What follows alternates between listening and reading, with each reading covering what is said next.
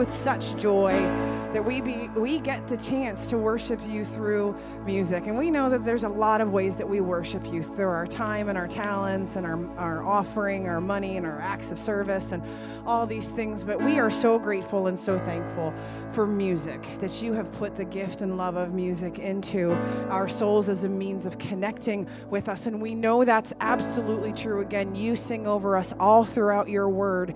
Your kids are singing to you. They're singing to you out of love. They're singing to you for help. They're singing to you out of sadness. They're singing to you out of joy. God, help us to keep a song in our hearts for you all the time this song of amazement of who you are, what you have done for us, what you'll continue to do through us. Please, please give us open hearts and open ears and open minds to, to deliver uh, to Joe so that we can hear the word that you've given to him, to us to hear today us to hear today? I don't know. Lord, I'm just excited. We're so happy to be here. We love you and we thank you. We praise your name in the name of your son. Amen. All right. That was awesome. Man, it's uh Al, that was really good.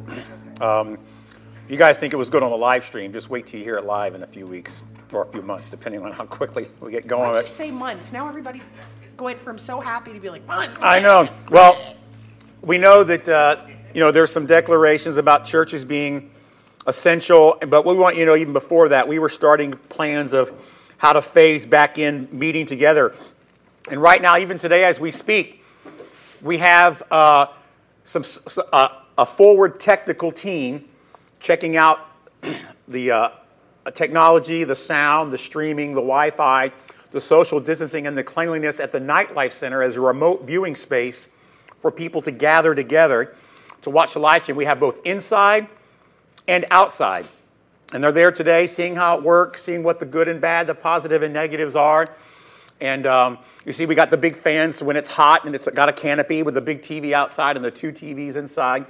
So we're going through all of that. Uh, you'll be hearing more about that in the very near future, about when we try to figure out how to launch that. Check your inbox, keep an eye on your email inbox, and the Grace Life app will be sending a push note. By the way, if you don't have the Grace Life app on your phone yet, sinner.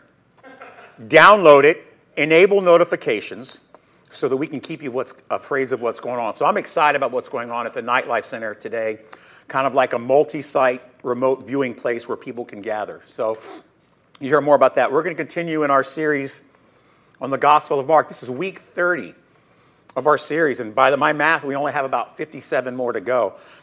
but maybe not that many, but it's a few. We're kind of near getting toward the middle. We've been in chapter 7. This week's message is entitled Gentile Wisdom. So, can you think of a time in your life where you took action or said words that turned, about, turned out to be like really wise, like maybe even perfect? I mean, like you did or said something that was so full of wisdom, you even shocked yourself. Wow. That was really smart of me. Maybe just a little bit. Maybe it was a spiritual moment. Maybe a moment of eternal clarity where your words inspired someone else who was in the pit of despair. What was it? Maybe it was in a political debate where you really had a one line zinger that really got your opponent. Maybe you did something really smart at work and helped your boss, or maybe made a really wise investment or some other business decision that really turned out well. Maybe it was a relationship you had wisdom enough to end, or maybe a relationship you had wisdom enough to begin. Maybe it was some other big move you made from one place to another, some big decision that just worked out and even impressed those around you. Wow, that was really smart. Well, today we're going to read the story about a Gentile woman whose most brilliant moment was also her most important moment of her life. We're looking at Mark chapter 7, verse 24 to 30. And from here he arose and went away to the region of Tyre and Sidon. And he entered a house, this is Jesus, and he entered a house and did not want anyone to know, yet he could not be hidden. But immediately a woman whose little daughter had an unclean spirit heard of him and came and fell down at his feet. Now, the woman was a Gentile, a Syrophoenician by birth, and she begged him to cast the demon out of her daughter. And Jesus says to her, Let the children be fed first, for it is not right to take the children's bread and throw it to the dogs. And let me just stop for a minute. You know those stories where Jesus says something that just seems outrageous? Like, for example, if your right eye offends you, pluck it out. If your right hand makes you sin, cut it off. Or how about this one? Sell everything you got give it to the poor, then you can have eternal life. I mean, why does Jesus say stuff like this? I mean, and this statement here, I mean, how does this fit with the moniker of a Gentile, I mean, a gentle, not a Gentile Jesus, a gentle Jesus, humble Jesus? He says, She wants, you know, can you just heal my daughter? And he says, You know, I really shouldn't feed the dogs before I feed the children. What? Anyone else troubled by this? But look at her answer. Whoops. Verse 28. But she answered him, Yes, Lord. Yet even the dogs under the table eat the children's crumbs. And he said to her, For this statement, the one she just made, this incredibly wise statement, you may go your way. The demon has left your daughter. And she went home and found the child lying in bed and the demon gone. So let's look at the history of this passage. What about man? What did he do and why and how did he do it? I want to look at the history of Jews and Gentiles. So, Jesus, I mean, not Jesus, Jews in general, especially during this time, viewed all Gentiles as outcasts, unclean, unworthy of God's blessing, and isolated from spiritual truth. That's how they saw Gentiles. They saw the Gentile world in general their government, their armies, their culture, even their diets are all cursed, under judgment, and a scourge on the earth, and that we're out, they're without spiritual hope of any type. And the Jewish universe at the time was that they are the only race that can attain salvation from Jehovah. The idea that God would ever interact with or bless a Gentile was actually stomach turning to them revolting concepts they would not even consider. Remember the example of Jonah, who, because he was refusing to preach to the Ninevites, because and the scripture says he was afraid they would repent and turn to God, he had to spend time in the belly of a whale rather than preach the gospel to the Ninevites who were Gentiles. He was afraid that they would repent. And Jews in Jesus' time worked very diligently to keep everything Gentile separated from them as much as possible. This mindset, mindset manifested itself socially, politically, culturally, spiritually, and just about every aspect of their life. There were fences around them to keep Gentile things out. As a matter of fact, many of the public rituals, one of the ones we studied early on in this chapter about hand washing, these public ceremonies, they were designed to communicate very clearly to Gentiles that they were spiritually inferior and that they were soiling God's people by, just being around them. It was, in fact, if you'll allow me, religious, ceremonial, and theological xenophobia and racism. Very bad. But then something interesting happens after we see this religious bigotry, there's this Gentile mission. So, after a year in Galilee, with 99% of the Jews in that area having rejected Jesus, or now some of them just want to destroy him, he leaves Galilee to go into, far into, serious, serious Gentile territory. To Phoenicia, and there's two cities, they're like twin cities, Tyre and Sidon. And these are ancient coastal cities. They've been around for centuries, thousand years, maybe more. They are mentioned in the Old Testament, and they are a notorious Gentile region. But this time, it isn't just like in the past where he would go across the sea and come back. This isn't a quick foray. They end up staying there for quite a while weeks, months. I mean, this is a significant foray into Jewish area. All of them there, the disciples and Jesus for quite a while. But even this Gentile region, with no rabbi circuit to speak of, everyone knew who Jesus was and what he was capable of, so word had gotten around even to these unclean Gentiles. So, predictably, the Gentile crowds begin to form around Jesus for the same reason the Jewish crowds did, hoping to get some blessing or some sort of healing. And this Gentile woman in the story has heard of him. She clearly knows who Jesus is. And she falls to his feet in a very public display of honoring this Jewish rabbi. This Gentile woman falls to the feet of a Jewish rabbi who everyone could assume thinks she is unclean. But she knows her daughter needs healing, and she has been given faith that Jesus can, in fact, do the job. That's not, that part of the story is not really so unusual, right? I mean, that's happened a few times. But what happens next is one of the most fascinating interactions in the Gospels. And at first read, you think Jesus is being cruel and calloused to this Gentile woman, feeding into the whole xenophobia and racism that had kind of developed, right?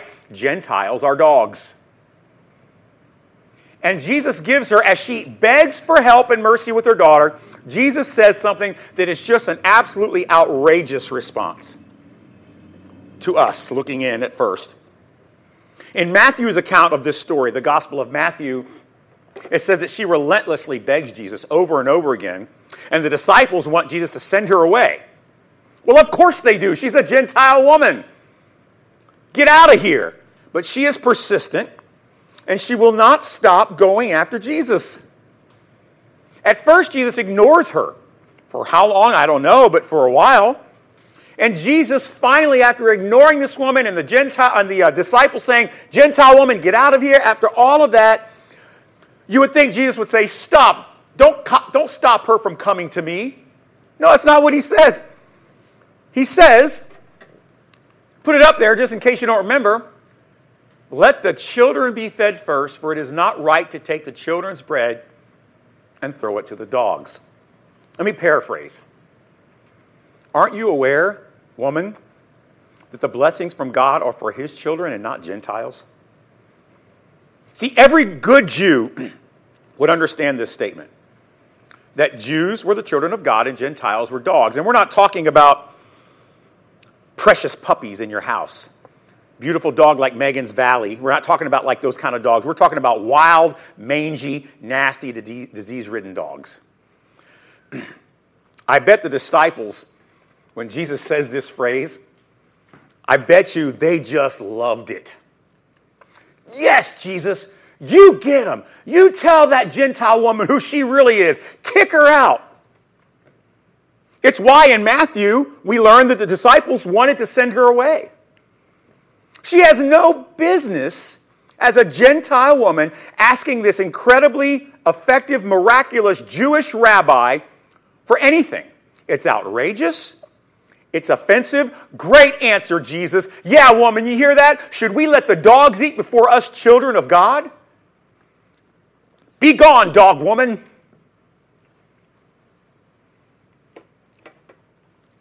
Think about that for a minute. This is the scene. And if you're a Christ follower, you might be a little bit alarmed by this, right? What is Jesus doing? Let's look at the spiritual side. What about God or Jesus? What does he do and why and how does he do it? I want to talk about Jesus and the Gentiles. So, just to relieve your fear, Jesus is, is not being mean, heartless, or callous. He uses Jewish hatred of Gentiles as a straw man to bring everything to this incredible, teachable object lesson, this incredible moment. And he reveals two things. The first thing he reveals to the disciples, mainly, is that salvation is for all. In brilliant Jesus fashion, right? He destroys their fallacy that the blessings of Jehovah are only for Jews. In fact, if they knew their Old Testament like they think they do, they would know that there are many passages littered throughout the Old Testament about how God teaches salvation to Gentiles and how it was never limited just to Jewish people. Matter of fact, in Genesis 12, all the way back to Genesis, some of you may remember this when we did our Jesus in Genesis series a few years ago. I will bless those who bless you, and him who dishonors you I will curse, and in you all the families of the earth will be blessed. Even Paul understood his particular missionary work was toiling in the great harvest of Gentile souls that God had always intended to save. Romans 1:13 he says, talking to a Jewish audience in Rome, I have often intended to come to you, but thus far I have been prevented in order that I may reap some harvest among you, but as well among the rest of the Gentiles. We just got through the life of Joseph not too long ago, and we see how clearly the Pharaoh that Joseph was serving clearly became a believer, in my opinion. The Ninevites, when Jonah preached. So, very clearly, Jesus knows that salvation is not just for the Jews. He has this information. He's God, after all, and He wrote all the stuff. God choosing the people of Israel was of grace, not merit. They were what God used to bring salvation to the world. Not because they were superior. I mean, a quick study of the Old Testament, and frankly, even the study of earlier in this particular chapter of 7, proves that the Jews were no better than the Gentiles in any way, shape, or form. In his seemingly cruel public remark about Gentile superiority is not really meant for her. It's more meant for his disciples. In that comment, and most likely their visceral encouragement and love of that comment, he is revealing their true heart.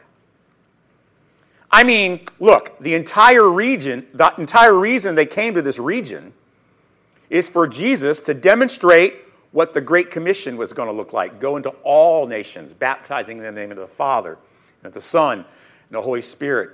And lo, I'm with you always, even to the end of the age. He is showing them what's going to happen after he's gone. But there is also a second reason why he says this statement in the way he does it is to reveal stunning insight to reveal this woman, this Gentile woman's superior faith and incredible wisdom. Both his initial refusal to answer and his seemingly callous response were designed to create this incredibly intense, emotional, climactic, teachable moment for his disciples. Notice that this woman this Gentile, without any training, she knew the meaning of the statement right away. Gentiles knew that Jews saw them as dogs. Jesus makes that very clear. But what's stunning is her, her response seems to indicate not only is she not offended by the statement, but in fact, because of the spiritual insight she has, she's fully prepared for it. She possesses this incredible superior wisdom into Jesus, understanding things that Jews don't understand. Even the disciples don't get it yet. This Gentile woman is desperate, but she also has unbelievable spiritual wisdom and insight. And her response to this seemingly callous question yes, Lord, that is true. But even the dogs under the table eat the children's crumbs. She's saying, Look, you're right. I'm at your mercy. Yes, I am a dog. You've called it out. But I'm a desperate dog. All I need are the crumbs from your table, Lord. You know what she has here? This is stunning to me. I hope, I hope you're getting a little bit chills just thinking about this whole scene, right? In this new in this new light I'm trying to paint for you. She has the kind of heart Jesus loves. A humble, broken heart, just like King David, just like Peter, and Jesus is absolutely impressed. She has great insight, great wisdom, more than any of the Jewish guys he's been dealing with this whole chapter. And yes, even more than the disciples. I mean, thinking about it, he has been dealing when it comes to those Pharisees with, with super educated expert Jews. They know the law back and forth, the Torah. Most of them have it memorized. He's been teaching his disciples day and night for over two years. They've seen the miracles, they've seen him heal Gentiles, heal Jews. He's preaching about the kingdom of heaven, the, the good soil, the bad soil, the wheat and the tares. They've seen all the feeding of the 5,000. They've seen all of this for two years. They have seen him teach, yet they cannot even grasp yet what he's about. And she does it already. In just this one short interaction, boom, she gets it. Yes, Lord, but all I need are your crumbs. With no temple training, no rabbi to guide her, no Google to look things up. In her first meeting with Jesus, where do you think she got this insight? And look at Jesus' response. He says, For this statement,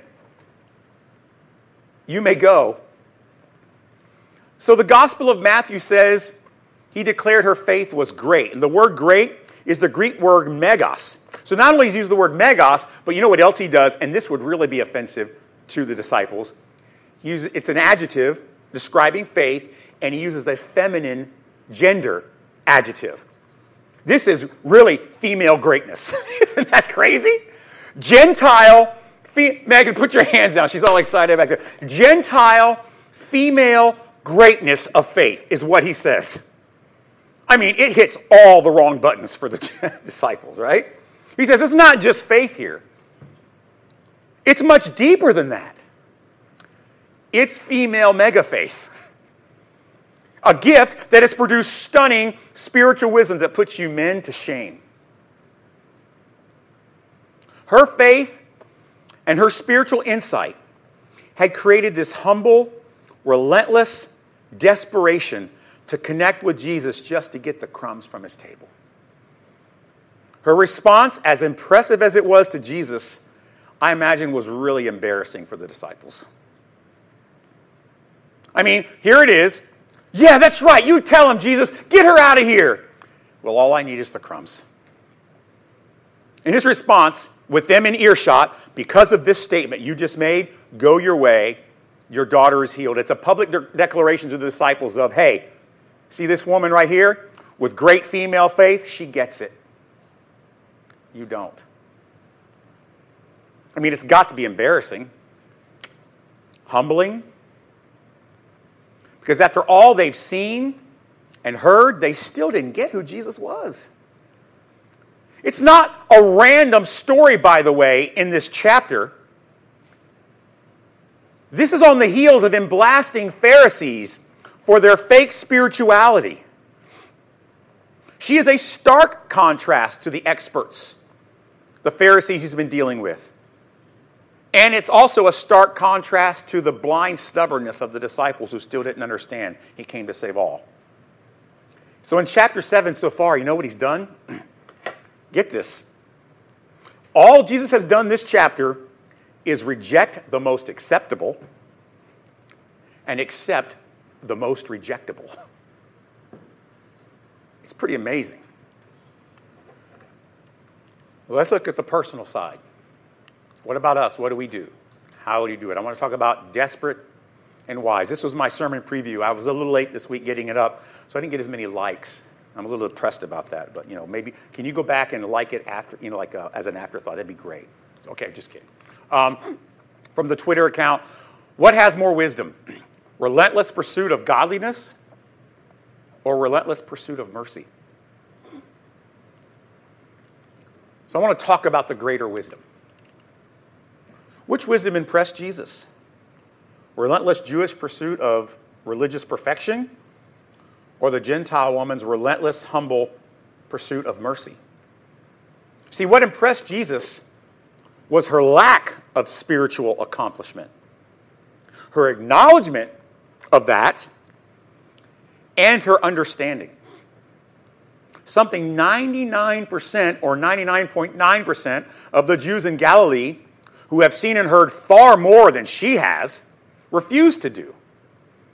Instead, Here's what their thought, their wisdom says. Their wisdom is, hmm, let's try to catch Jesus and let's try to trap him with our knowledge of the law. It would be very wise for us to come somehow come up with a way and get this guy in a legal bind. That's a wise thing to do. That's their wisdom. And her wisdom is, I just need your crumbs. This Gentile living in a godless region has stunning faith and wisdom, relentlessly driving her to Jesus for his mercy. Let me say it again. She lives in a godless re- region, has stunning faith and wisdom, driving her to have relentless pursuit for Jesus and his mercy. Spiritual insight born out of faith that created a humble heart necessary to relentlessly pursue Christ. So I want to talk about the wisdom of faith. Here's what Paul says in Romans 9:30, the first half of the verse. What shall we say then? That Gentiles who did not pursue righteousness have attained it? That is a righteousness that is by what? Faith. See, one of the greatest, as a pastor, I've been in ministry a long time now, one of the greatest miracles of faith that I've ever seen is this incredible wisdom that it creates. And in turn, humility that it grants. And how it spawns a desperate, teachable heart. And while the world basks in earthly wisdom, seeking God through liturgy, benevolence, or religion, or perhaps wisdom that is intent on appeasing their own God, their own belly, their own earthly desires, and their own motives and own goals. But what impresses Jesus is a heart with discernment to pursue God through the mercy of Jesus Christ. Matter of fact, James talks about this in our study of James, to those of you that remember it. James says it is wisdom that God literally implants into us by the Holy Spirit. It's that wisdom that comprehends the true condition of our human dog hearts. See, this isn't natural insight that she has. It's not born of earthly understanding. It is a direct result of the gift of mega faith, both male and female. Wisdom that inspires us to overcome any earthly obstacle to get to the feet of Jesus and receive, receive mercy. What kind of obstacles could they be? How about self righteousness? There's one. Religious, political. How about idolatry? Self reliance, false piety, maybe money, maybe earthly success, maybe it's culture that is a barrier. But faith's wisdom creates a relentless desire to lay it all on the line at Jesus' feet. It is, in fact, if you remember, the difference between good soil and bad. So, with that, I want you to see this last slide I have. We are the Gentile woman. So, do you realize, for those of you that have had this gift of faith and wisdom implanted in your heart, do you realize you are a part of a long line of wise, impressive, converted Gentiles like this poor, desperate woman? People that have been outcast by the philosophical and earthly elites. But unlike them, Christ's followers are endowed with spiritual wisdom and discernment about the true nature of the human heart through the gift of faith. Stunning wisdom that inspires you to cry out to Jesus, motivates you to follow him wherever Jesus leads you. Wisdom and insight that impresses Jesus as much as hers did by the way. Why do I say that? Because you have insight that comprehends the true condition of the human heart and its desperate plight. Desperate Gentiles with mega faith, humility, relentless pers- relentlessly pursuing Jesus for mercy and forgiveness. Let me say it again. We are desperate Gentiles with mega faith, humility, relentlessly pursuing Jesus for mercy and forgiveness. I don't know about you, but I find tremendous comfort in being a desperate Gentile woman in this story. I would prefer her story over any other religious or earthly success story I can think of. Faith that produces this tremendous spiritual insight, and that insight inspires a relentless pursuit of mercy. What a wonderful, humble, teachable woman. So, back to my introduction, I asked you, what was your greatest moment of wisdom? Is it the same as the Gentile woman? It maybe was the day you realized you have only but one place you need to be the feet of Jesus for mercy. For some of you, maybe that's today. This is your greatest moment of wisdom. A pearl of wisdom so great, generated by the sovereign gift of faith, implanted in your heart, wisdom that very many very smart people are never able to grasp, but you have. Heavenly Dad, we like being desperately relentless for your mercy. We think about this scene where Jesus not only reveals her faith, but teaches the disciples a valuable lesson. Lord, I just pray that you would implant mega faith in the hearts of those that are seeking purpose Give us the wisdom that James talks about, that you want to douse us with, that you implant in the hearts through the Holy Spirit and through the Word. The wisdom that will inspire a relentless pursuit of an audience with you where we say, Jesus, if I just get your crumbs, it'll be enough. We thank you for that. In Jesus' name, amen. Guys, we love you. Thank you for tuning in again. You'll be hearing more from us soon about how we're going to phase in a reopening. It's coming, and it's coming soon. Trust me, listen, if it were up to me, everybody'd be together right now, but it wouldn't be the wisest thing, I don't think, for right now. We want to be safe, want to be prudent, but man, we miss you. Continuing, if you need anything, you let us know. We love you. We're praying for you. Watch your inboxes and the app notifications for information. Have a great week. Thank you.